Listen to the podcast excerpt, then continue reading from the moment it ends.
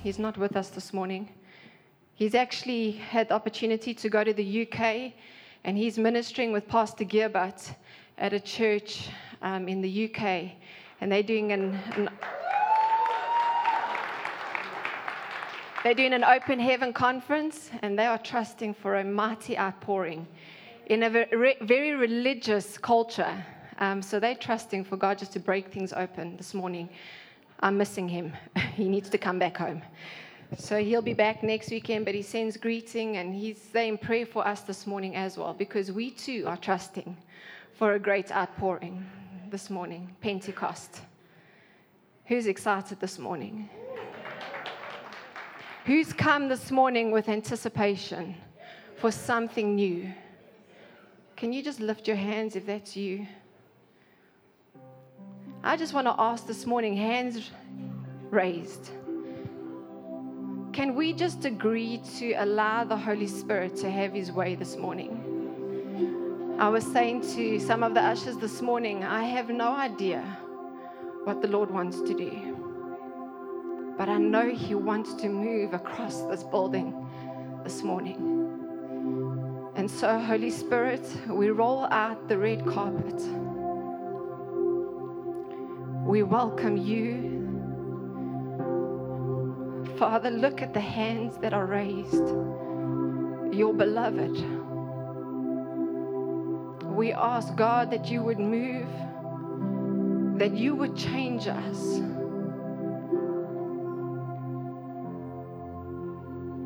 We open ourselves up this morning. We say, Holy Spirit, have your way. Have your way. We long for more of you. We long for a mighty outpouring over your church. And I ask, Lord, as I minister this morning, that you would anoint my lips, that you would open the ears and the eyes of every person, that we would see in a different dimension today, I pray. We would hear the voice of Abba Father. Holy Spirit, have your way. In Jesus' name. Amen. A.W. Tozer says, You can be sure that the Holy Spirit never enters a man and lets him live like the world. Today we're about to be changed. Who's ready? Amen. So the Lord's laid a, a word on my heart and and I can feel it's a heavy word. but I'm going to be obedient to Him this morning. And so the title of my message is Revival Start with Me. And that needs to be all of our prayer this morning, I believe. That God would start with each and every one of us.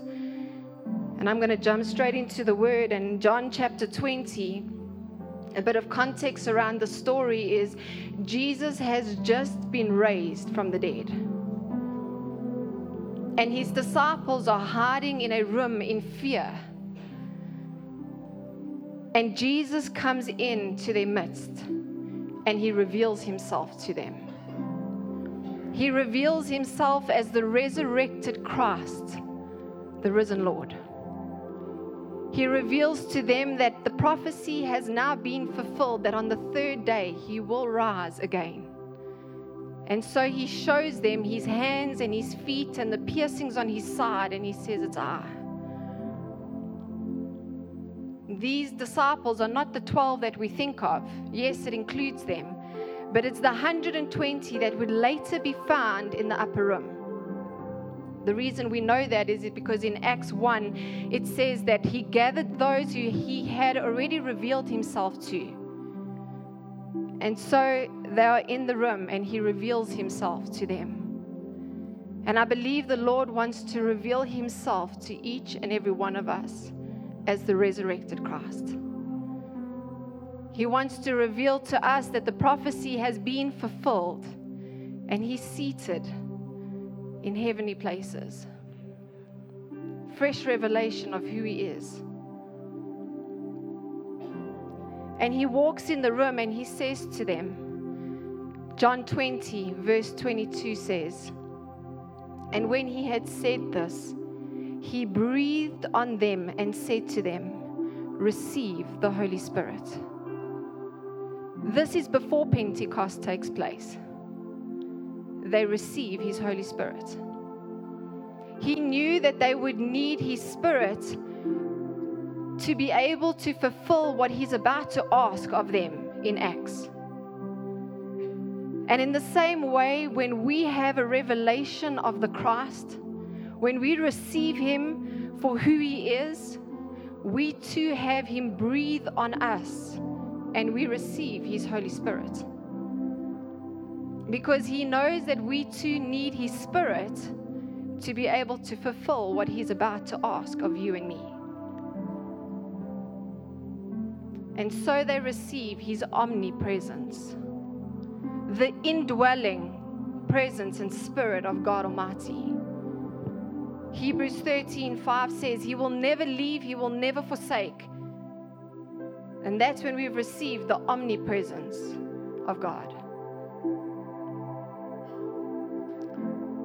When He breathes on us, He deposits His nature the glory of God is now deposited on the inside of us. His nature, His gifts, His fruit has now been deposited in each and every one of us. And I like to think of it as a bank account. You know, you can put money and deposit money into an account your whole life and die with a really big bank balance.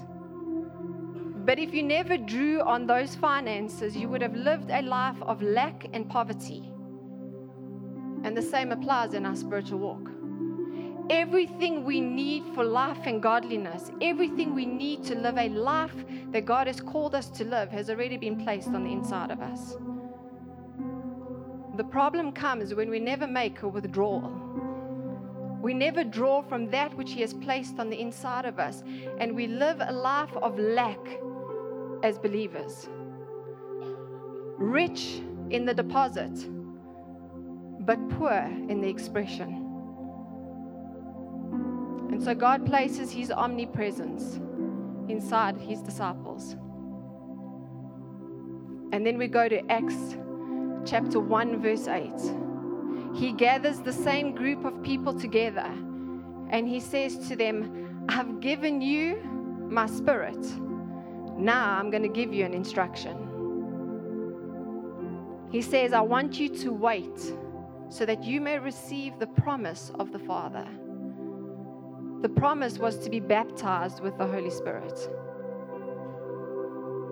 And in verse 8, he says, And you shall receive power when the Holy Spirit has come upon you, and you shall be my witnesses.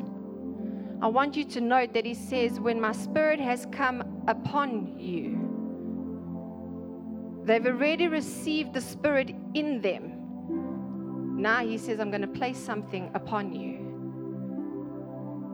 This is the manifest presence of God. The word manifest means to be explicit, undeniable, unmistakable, obvious to the eye and to the mind. And so his omnipresence is in them, for them. But his manifest presence is upon them for someone else. Because he says that when you receive my manifest presence, you will be my witnesses. The word witness means to have evidence, proof, testimony. So, what he's actually saying is when you have my manifest presence on your life, you will now become my witness, my evidence, the proof, the testimony of who I am Jesus Christ, Savior of the world. And so when He asks you to love your neighbor, or better yet, to love your enemy, in the natural, it seems impossible. But He says, I'm not asking you to do it on your own. I've given the deposit of my nature My fruit of love has now been placed on the inside of you. Draw from that thing that I've placed inside of you. It's not by might, it's not by power, it's by my spirit, says the Lord. And so he gives us the power to start to love beyond what we can naturally do on our own. Or maybe your circumstances should be dictating fear and anxiety and uncertainty. And he's saying, dig deep. Get peace, the peace, the fruit that I've placed inside of you. And when we start to walk in peace, the world goes, How? How do you live in peace amidst the turmoil? And suddenly we start to become a witness of Jesus, who is the Prince of Peace. And so his omnipresence has been placed in every one of us. But he says, I want my manifest presence to rest upon you. And when we do, when his presence comes upon us, we have the power to be and live exactly like he's asked us to. Not by striving in our own strength, but by his spirit. And then Jesus tells them to wait we see the 120 walk out and go straight into the upper room. They walk out in obedience. We see a group of people, Acts 1 4 says that they are gathered in one accord in prayer with supplication. The word supplication is begging for something, it's an act of begging. So here we see a group of people who have set themselves apart from the world They've locked themselves into a room. They, they're walking in obedience. They're in unity. They've been prayerful. There's a hunger that's burning on the inside of them for all that God has promised. They're creating an atmosphere for His presence to be poured out upon them. And as I was looking at this, the Lord reminded me of the sermons that have been preached from this pulpit over the last few months. We've preached on a culture of hunger. We've preached on a culture of prayer, that we would be a people of prayer. We've preached on, in the beginning of the year, we preached on being set apart, that we would consecrate ourselves before God so that we may see His wonders. We've preached on a place of habitation where we would create an atmosphere for the outpouring of His Spirit a place of holiness, a people of holiness. We've preached on the fear of God, that the fear of God will always lead us to a place of obedience. And just last week, we preached on just as a message of unity that, Father, as you and your Son are one, may we too be one. And as I realized this, I fell to my knees and I said, God, you've been preparing us for the outpouring of your Spirit. This is no coincidence. God is wanting to send a revival in this place. He's been preparing us. He's been laying a foundation. He's been building something. And He says, These are the men and the women that I'm looking for that will set themselves aside, that will be fully devoted to me. And when I do, I will pour out my spirit we see 120 men and women fully devoted to God. And in Acts 2, God responds to them. He responds to a life poured out before Him, and He pours His Spirit out.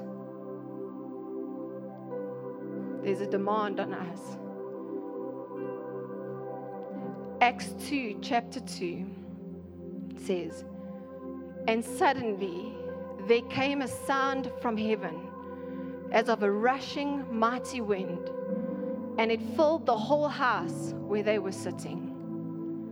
Verse 6 And when this sound occurred, the multitude came together and were confused because everyone heard them speak in their own language. It was a sound that started in the upper room, but it was not contained to that place.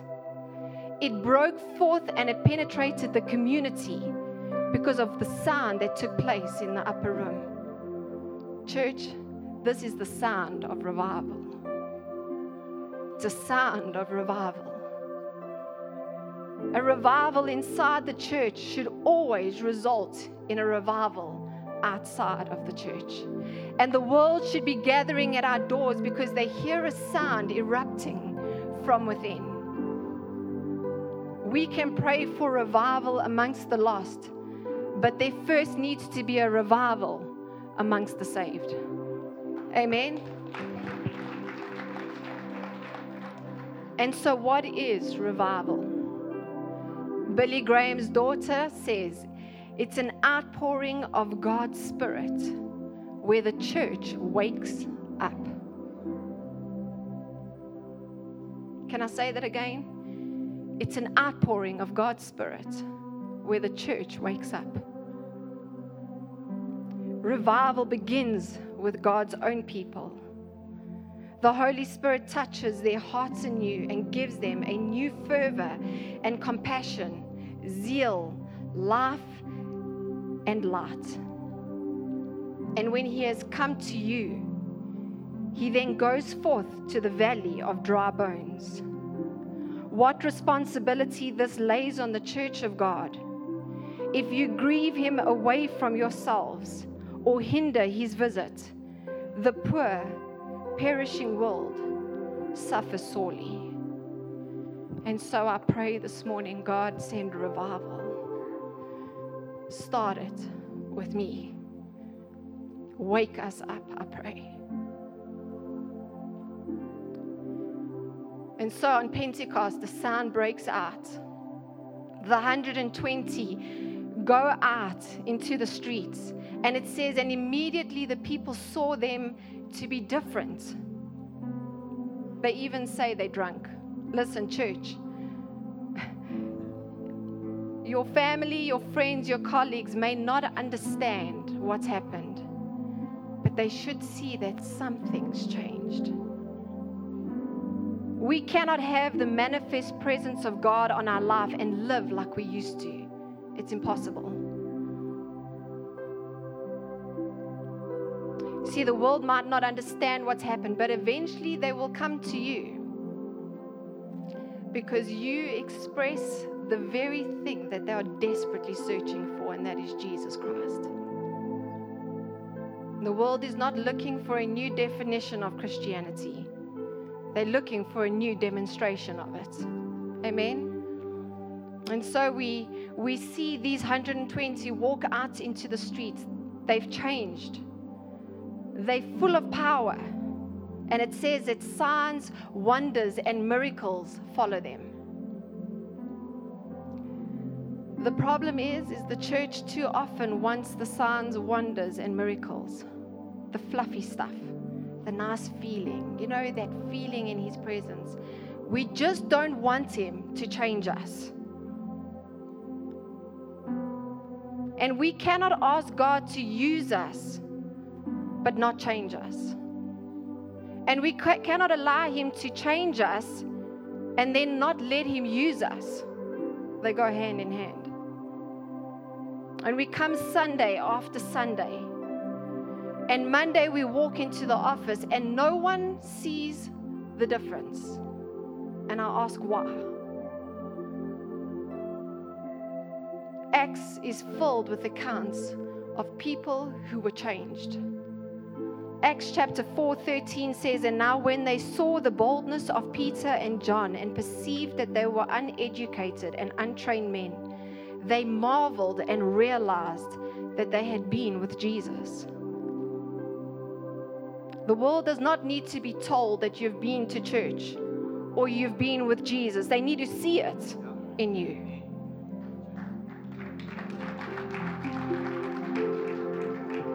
Acts 5:42 says the disciples are beaten and yet they go out rejoicing for being counted worthy to suffer for the gospel. I ask myself the question when last have you and I been persecuted for the gospel? Or haven't we? Because no one knows that we're men and women of faith.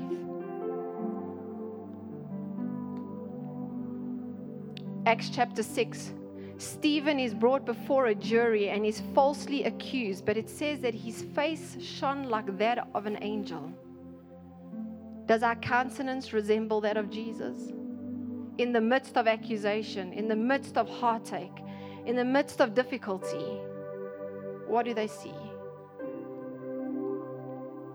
And then in Acts 9, we know the story of Saul on the way to Damascus. He encounters Jesus, he encounters God. And it says immediately he goes out and starts to preach, and the people are amazed. They say, Wasn't he the one that was persecuting the Christians? But you see, he was he moved from a place of being the persecutor to the preacher. And I ask myself the question are people amazed at our conversion? Because there needs to be a witness, there needs to be evidence. Otherwise, our witness becomes ineffective. And so we see the 120 in the upper room. And the word says that they are baptized with the Holy Spirit with fire. Hallelujah. The baptism of Holy Spirit is a gift to every believer, you and I. It's God's heart for us. But the baptism of fire comes with sacrifice. Wherever there was fire in Scripture, there had always been a sacrifice. And God is asking us today are we willing to live lives of sacrifice for Him? Romans 12, verse 1 says that we would present ourselves a holy sacrifice, living sacrifices, holy and acceptable before God. Our life itself needs to be the sacrifice. He's asking us to be a holy people, that we may be acceptable before Him. So, church, I challenge you this morning that if God is asking you to lay something down, if He's tugging at your heart and saying, I need you to lay this thing down, I beg you today that you would heed to His voice. Maybe it's the laying aside of your dependency on something other than Him.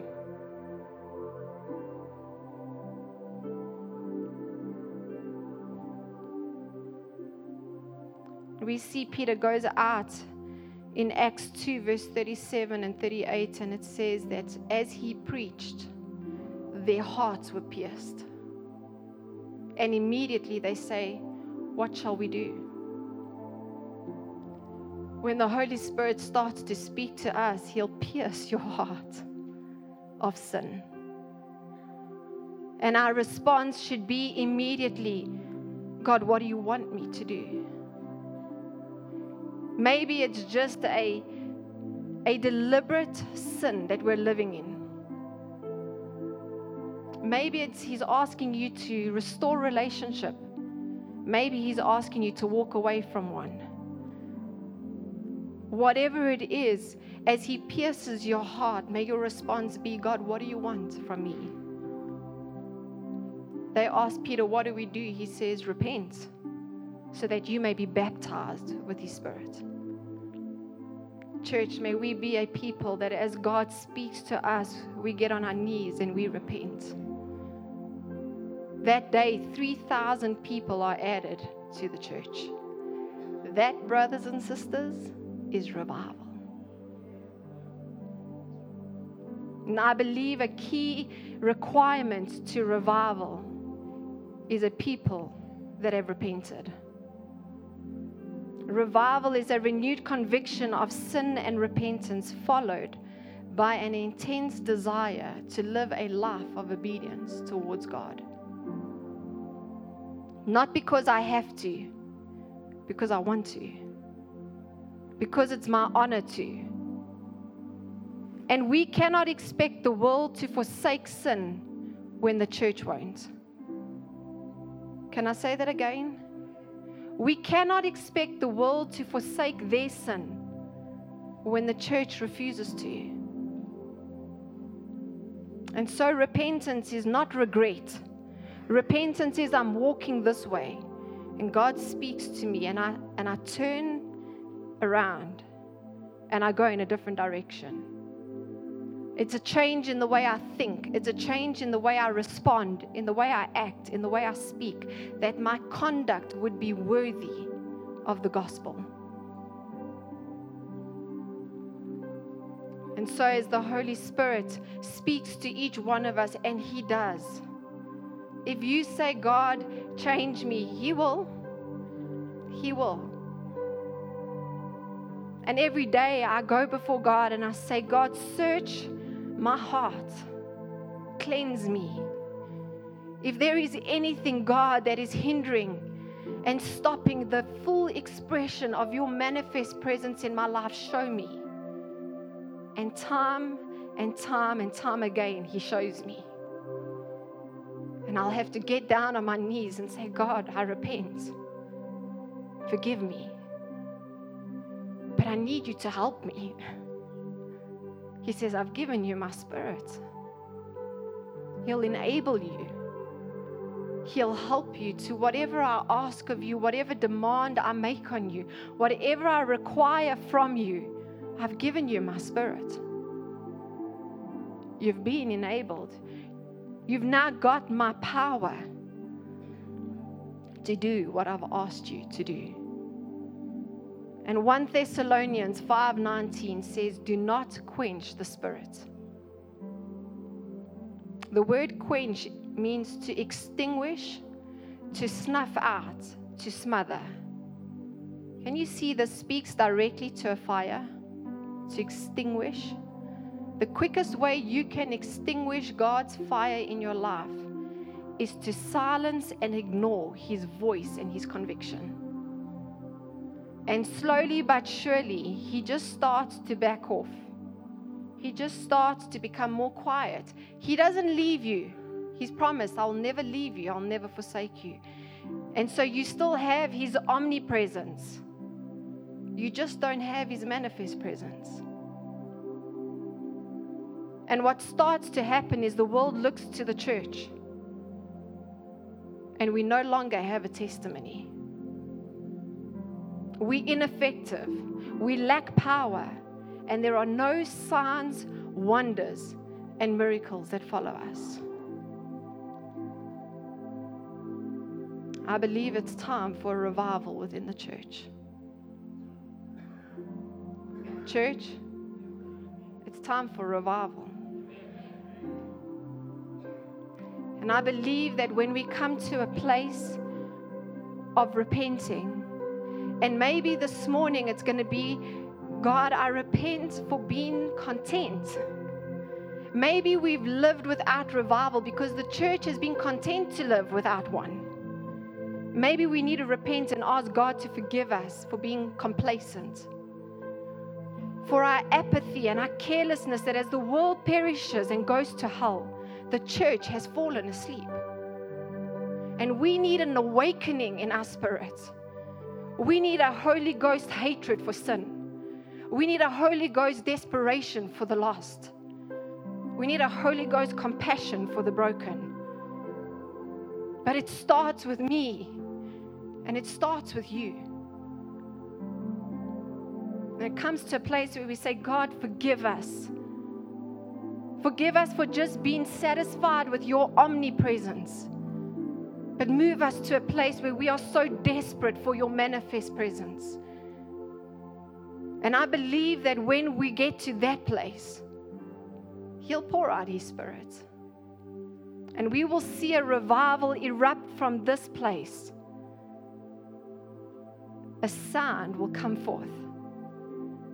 And we will impact cities and nations. But it needs to start with you and with me. And we're going to go into a time of worship shortly.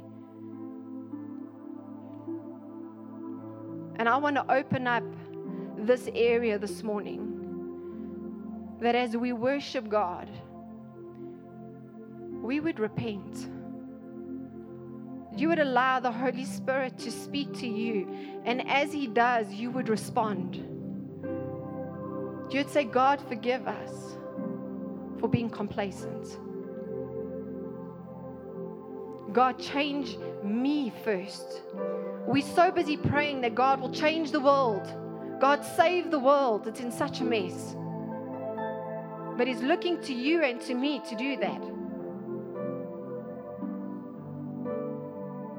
And I ask that as He starts to challenge and convict us this morning. Maybe we're living in sin. Maybe there is blatant sin in your life that you need to get on your knees and you need to repent this morning. Because we cannot expect Him to pour out His Spirit on us. But we're satisfied to live an unholy and an ungodly life. We need to repent. And so there's going to be space this morning for us to just, as the Lord leads, let a cry of revival erupt from this place this morning. May we cry out and say, God, give me a desperation for the world. Show me how. What do you ask of me, God? That my life would be a living sacrifice unto you. The band can come up and start getting ready and before they take us into a time of worship, church really, I, it's never easy to, to minister on repent. But you know, John the Baptist's ministry started and he said, Repent, for the kingdom of God is at hand. Jesus came and he said, Repent, for the kingdom of God is at hand. Peter says, Repent that you may receive his Holy Spirit. And I'm going to end off this morning by telling you a story. There was in the 1940s a professor, his name was Professor Orr. He was a professor of theology and he took his students on an excursion trip. He took them to different sites where they could see historical places of belief, of religion. And one of the places he took them to was the home of John Wesley. Now, John Wesley was a great reformer of the church. He would teach, preach, and pray for revival. And he ushered in in prayer the masses of the many revivals that took place in the 1900s. And so they went into John Wesley's house and they walked into his kitchen where he would have meals. They then went into his study where the many books he had read and written and his notes had been preserved, and the students were walking through his study and looking at all this material. Then they went up to his bedroom and they gathered around the bed in the small bedroom. And one of the students noticed two patches worn on the carpet next to John Wesley's bed. And he said to the professor, What is this? And the professor said, It's believed to be the knees of John Wesley. As every day he wouldn't spend a minute or two praying for revival, but hours on his knees. And he wore patches into the carpet of his bedroom, praying for revival. And so the students left and they went down to the bus, and the professor did a head count. And he realized there was one student missing. So he went back into the kitchen and went into the study, couldn't find him, went up into the bedroom. And as he walked into the bedroom, he saw the head and the shoulders of one of the students who had placed his knees in the patches on the ground. And he heard him saying, Lord, would you do it again? Do it again, Lord. But start with me. And the professor walked around the bed and he put his hand on the shoulder of the student and he said, Son, it's time to go. And rising from his knees that day, Billy Graham joined the rest of the students in the bus.